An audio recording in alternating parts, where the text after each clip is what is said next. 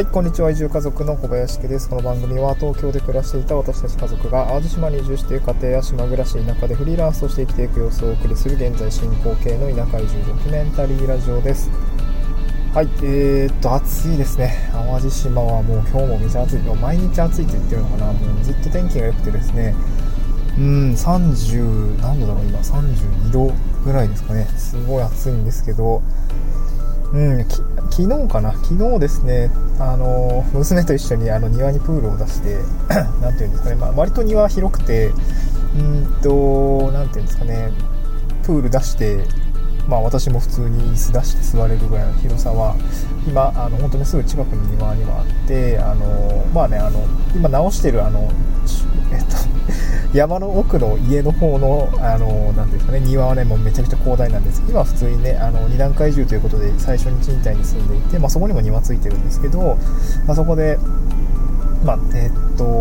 子供と一緒にね、あの、プールを出して、まあ、ちゃくちゃくやって、一日終わってたっていう感じだったんでね、あの あんまり作業、作業は進まなかったんですけど、まあ、子供とね、あの、久々に、まあ、ゆっくり過ごしたっていう感じですかね。あの、すごい楽しかったみたいでね、子供も、うん、なんて言うんでしょうね、満足そうに、こうね、ずっと水に浸かってるんでね、なんか、ふやけてしまってたんですけど、手足とか。まあまあ、可愛いもんで、頑張っ、あの、子供もね、あの、子供なりに頑張っていたのかなというふうに感じました。で、今日のお話なんですけども、えっと、今日のトークテーマですね、地方移住したいならブログを書いておくといい3つの理由ということで、まあ、今私もやっているんですけど、ブログ運営をやっています。で、実は、えー、っと、地方移住する前にもやってたんですね。地方移住する前にもやっていて、で、まあ、ブログという形で、まあ、今はワードプレスのブログをやってるんですけど、うんと移住し移住前の頃っていうんですかね移住東京にいた頃は、まあ、ワードプレスも運用してたしあとノートも書いてたんですね、うん。まあ、移住ブログみたいなのを始めてたんですけど、えー、とそれをですねあの書いておくといいですよっていうこの3つの理由をですね今日ご紹介をしたいなと思っています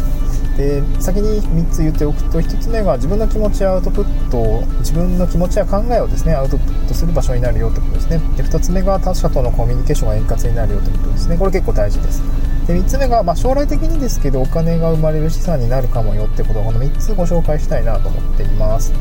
で1つ目ですねちょっと深掘りをしていくんですけど1つ目が 自分の考えやあ気持ちですね。これをアウトプットする場所になるってことですね、で移住についてはですねやっぱりすごく考えることが多いと思います。その家族のことだったり家のことだったり仕事のことだったり何て言うんでしょう。まあ地方移住ってやっぱりハードルがハードルが高いと思うんですよね、うん。で何がハードルが高いかっていうとやっぱり仕事と家族のことですね、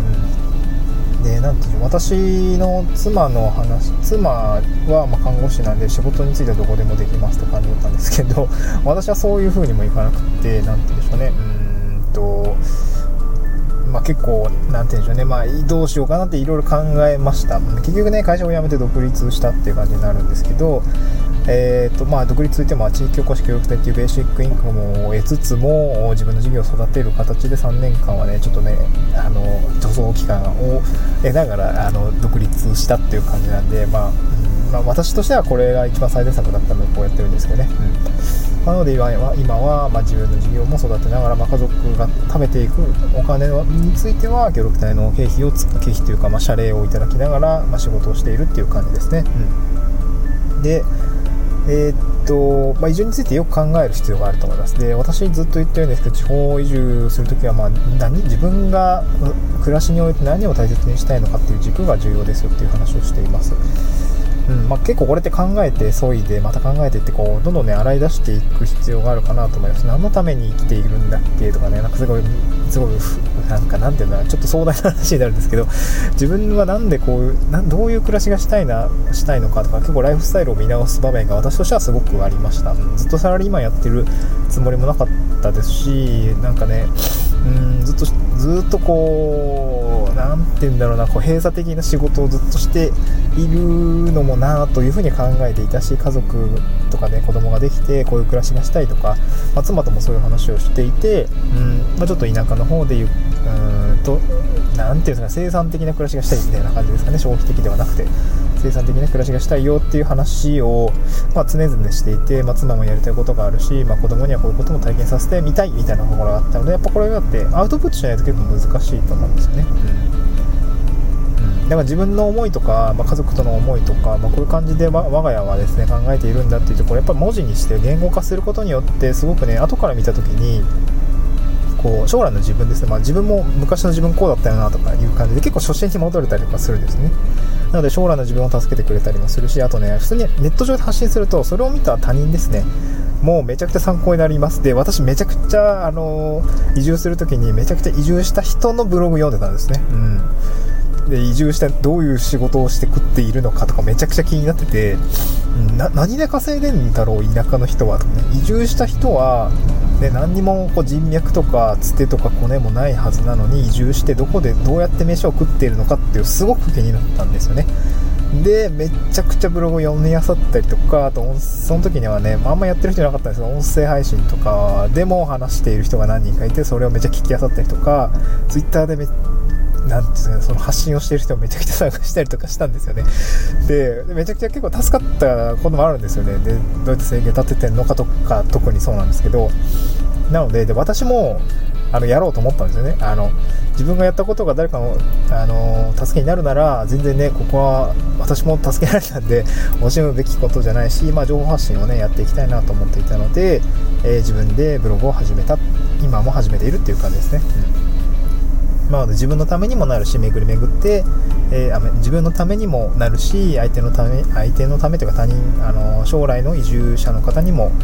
あの助けになるしそれは回り,、ま、回り回ってねあのなんかこうつながりができて自分のためにもなるっていうことですね、うん、情けは人のためならず回り、ま、巡り巡って自分のためってよく言ったもので、まあ、そういうような感じになっているなというふうに私は感じました。で2つ目ですね。2つ目は他者とのコミュニケーションがうまく、えー、っとですね、円滑にいくよってことですね。これ、本当に移住相談の時とかまさしくそうなんですけど、自分の考えとかを整理をしてブログに書いておくとですね、あの、地方移住する時に結構相談窓口使うんですよね。私も最初、東京の有楽町にあるふるさと回帰センターっていうところに相談行ったりとか、で、そこに紹介をしてもらった、まあ今、淡路島ですけど、NPO 法人の方につないでもらって、まあ、こうこうこういう理由で移住したいんですと。いう、まあ、こうこうこういう価値観を大切にしたいんですみたいな話をですね、うんとブログに全部書いてたんですね、うん、でそれを普通にメールでペンポンとこう貼り付けて送ったんですよね。で これを一つ一つなんだろう時間取って話していくと結構大変だと思うんですよ、うん、自分がね。自分が大変なんですよ。でやっぱメールでポンと送っておくだけでもあの移住相談するときってその人がどういう価値観を持っていて、まあ、どういうことを大事でいつ頃移住したいのかっていうところってすごくヒアリング項目として聞かれるんですよね。で私も何度か移住相談された時もあって絶対聞いてるんですね。いつぐらいに移住したいですかとか何を何で移住したいんですかとかえー、っとまあ、今、まあ、どういう経緯で移住に至ったんですかってやっぱ聞かないとうんと回答できないんでやっぱそういうこと聞くんですけど、まあ、あらかじめそれ対面でのコミュニケーションじゃなくてもブログ記事とか、えー、まあね都度メール書くのも大変でしょうからやっぱ言語化して残しておくアウトプットしておくっていうことをするとすごくねスムーズにコミュニケーションがいきますね。で、何て言うんでしょう、まあ、相手に分かりやすく伝えるっていうところをやっておけば、まあ、自分がね、期待、なんだろう、こうこういうことで悩んでいて、まあ、こうこういうことが気になるんですみたいな話を書いておけば、あらかじめその移住相談、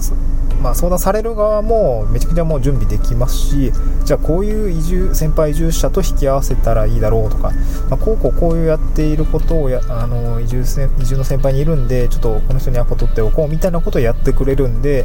まあ、結果的にね、まあ、それで私もこう繋いで結構 IT 系東京東京だったかな都心部から、えーとまあ、淡路島に移住したと、えーと、IT 系の人にしょあのちょっとねあの話を聞く機会があったりとかもそういうのがあって、まあ、自分の欲する情報に当たりやすくなる。んでそこはすごくねコミュニケーションがいいことになったなという感じですね、うん、なのでブログを書いておくといいですよということですね、うん、で3つ目ですねあとは、えー、これまあゆくゆくの話ですけどお金,、えー、お金が生まれる資産になるよ、まあ、ブログって資産になり得るよっていうことですね、うん。まあ、これはもう風なんていうんですかね。もうもうもはや当たり前のことになってるかもしれないですがブログって、まあ、ずっとうんと稼働し続けます。記事を書いたらそれはずっと稼働し続けますよね、まあ、そこに広告よく読まれる記事であればあの収益性じゃないですけど広告枠ですよね。広告枠を、まあ、Google アドセンスとかそうですけど広告枠を設定することで、まあ、お金が入ってきたりします。で私も、えっとですねえっと移住ブログの方ではないんですけどもう1個ブログ運用しているのがあってそこにはですね Google アドセンスの枠をですね貼っつけておりますがま、毎月200円とか300円、まあね、ビビたるもんなんで、そろそろやめようかなと思うんですけど、あの200円、300円入ってきたりするし、あと、あの紹介料ですよね。あの、アフィリエイトってあのありますけど、自分が読んだ本とか使ってみてよかったガジェットみたいな、まあ、今 IH コンロとか使ってるんですけど、これのあの良かったとことかっていうのをまブログに設定して、それを購入してもら、まあ、買ってもらって紹介料が入ってくるみたいな。えー、と今月2000円ぐらいはねあの入ってきてるのでなんかありがたいなみたいなその電気代とかスマホ代払えてるわありがとうございますみたいなそんな感じなんですけどまあまあこういう感じでこうまあビータるもんですけど紹介報酬あのお金になったりしますしまあこれをねずっと頑張っていけばまあもう少しうんそう保育そうそうそうそうあの言いたかったのはあのこれブログでなんとかね保育料を工面したいあのそうなんですよ。あの娘がねそうそう保育園入れないとなまあ2人目が生まれるんで1人目ちょっとね見ながらとちょっと厳しいなっていうことを妻と話をしてきてブログで保育料を工面したいっていうところが当面の目標があるんですよね、うん、そう頑張ってねなんとかしたいんですけどねっていうところがあってまあそういう感じでブログを書くと、まあ、資産にもなり得ますのでまあね移住するならもともとそのコミュニケーションとかアウトプットする場面場所にもなるしうん、いいかなと思うんで、まあ、そのままねこうなんとかこうお金につなげるってこともやっておくと、まあ、少しモチベーションがあるのかなっていう感じがしますね、うん。まあ、結構大変ですけどね私も大変だなと思って挫折しそうになってるんで、えー、まあ大変なんですけど、まあ、やってる見る価値はやってみる価値はあるんじゃないかなっていうことですね、はい。えー、地方移住したいならブログを書いておくといい3つの理由ということでですね、まあ、3つご紹介しました。自分の気持ちや考えをアウトプットする場所になるよっていうのが1つ目。2つ目がアウトプットしておくとえー、他者とのコミュニケーションが円滑になるよってこれが2つ目ですね。最後3つ目はお金が生まれる資産に、まあ、ブログはなり得るよっていうことでございました。はい、今日はですね、まあ、合わせて聞きたいにですね情報発信を始めて分かった知らない誰かより1人に向けた言葉の重みということでですね、まあ、ブログ記事だったり音声配信だったりその情報発信ですね、まあ、Twitter とかもそうなんですけど、まあうんとまあ、これを始めてみて何ていうんですかねまあなんかそう誰かに刺さればいいよねって思いでやった方が何でしょう割とこう刺さるというか、まあ、そういう感じでなんかこう何て言うんですかね、まあ、ややり方というか分かったことについてちょっとご紹介をしているのでなんかこれからねブログを書いたりする時に、えーと、書き方とか、まあ、そういうのに参考になるような音声かなと思いますので是非聞いてみてください、えー、はいまた次回の収録でお会いしましょう。バイバイ。